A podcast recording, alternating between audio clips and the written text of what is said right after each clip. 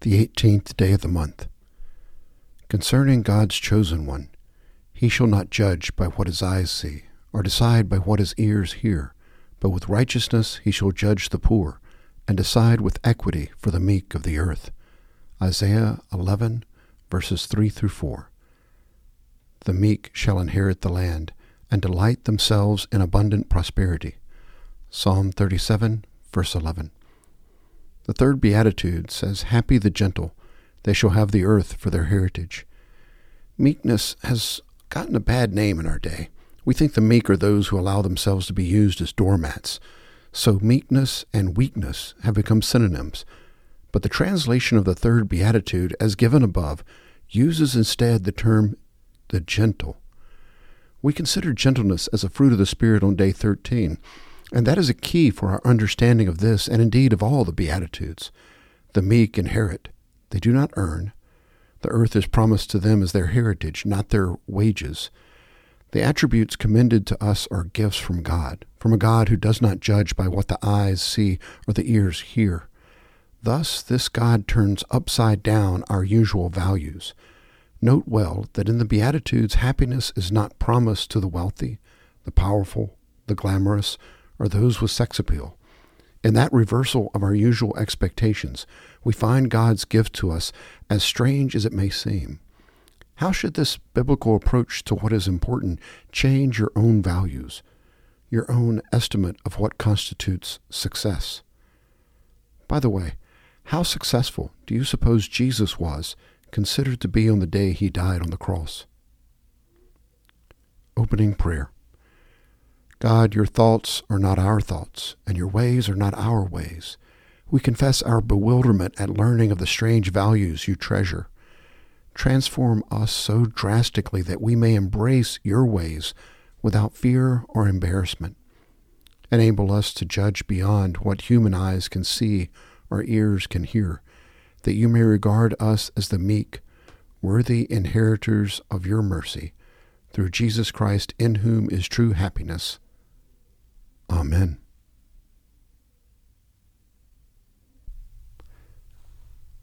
Psalm 37, verses 1 through 11. Don't bother your head with braggarts, or wish you could succeed like the wicked. In no time they'll shrivel like grass clippings, and wilt like cut flowers in the sun. Get insurance with God and do a good deed. Settle down and stick to your last. Keep company with God. Get in on the best. Open up before God, keep nothing back. He'll do whatever needs to be done. He'll validate your life in the clear light of day and stamp you with approval at high noon. Quiet down before God. Be prayerful before Him.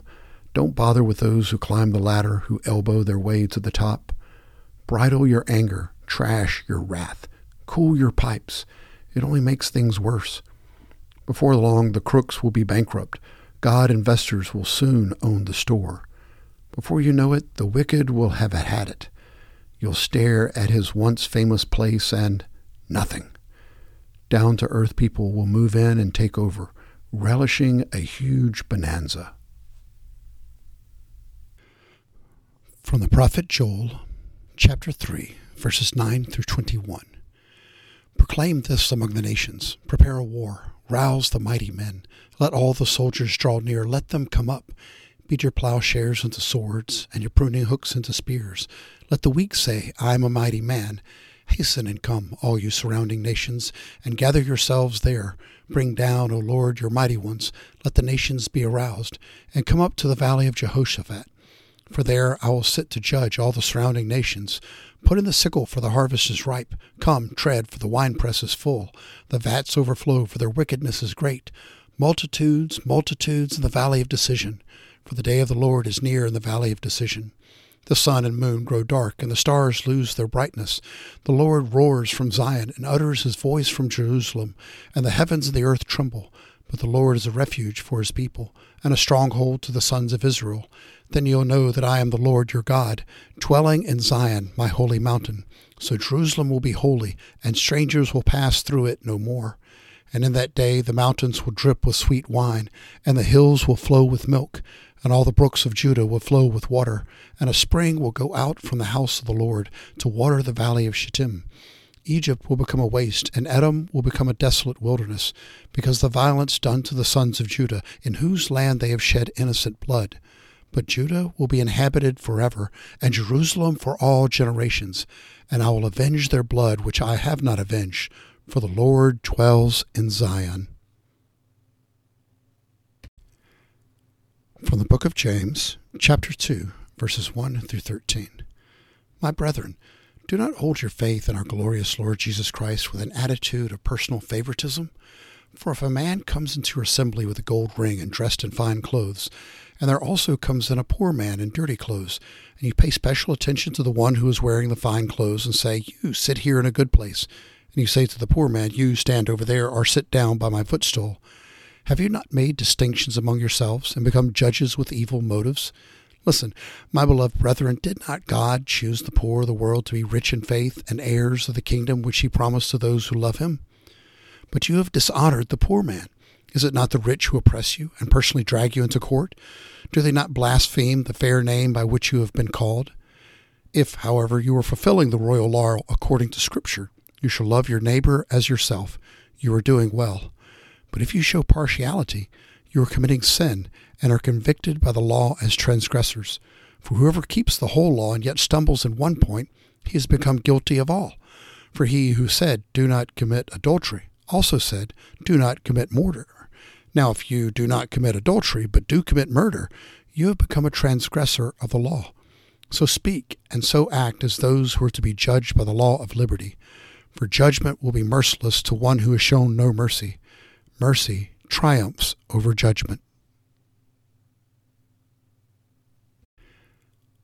From the Gospel according to Luke, chapter 16, verses 10 through 17. He who is faithful in a very little thing is faithful also in much, and he who is unrighteous in a very little thing is unrighteous also in much. Therefore, if you have not been faithful in the use of unrighteous wealth, who will entrust the true riches to you? And if you have not been faithful in the use of that which is another's, who will give you that which is your own? No servant can serve two masters, for either he will hate the one and love the other, or else he will be devoted to one and despise the other. You cannot serve God and wealth. Now the Pharisees, who were lovers of money, were listening to all these things, were scoffing at him. And he said to them, You are those who justify yourselves in the sight of men, but God knows your hearts, for that which is highly esteemed among men is detestable in the sight of God. The law and the prophets were proclaimed until John. Since that time, the gospel of the kingdom of God has been preached, and every one is forcing his way into it but it is easier for heaven and earth to pass than for one stroke of the letter of the law to fail. These are the readings of the words of God for the people of God. Thanks be to God. Prayer for Saturday. Prepare our hearts, O Lord, to join together with your whole congregation to praise and serve you. Reveal your presence to all who will gather in adoration and self offering. To those who cannot for good reason go gladly into your house, give your strength and consolation, that they may know of the concern of their communities of faith. Make us receptive to your word for us, and enable us to know and do your will. Bind your people together in a shared faith, a common witness, and compassionate service to the world, through Jesus our Savior. Amen. A Prayer for the Methodist Handbook 2023 by David Hinchcliffe, District Chair, Southeast District. Gracious God, in Jesus we see your image in all its wonder and beauty, majesty and splendor. In ourselves and in each other we reflect your image and mirror your glory like an image in a reflecting pool. But too often we distort your image. We do not see you in the wonder of the people all around us or your creation we are blinded to the treasure within us and about us.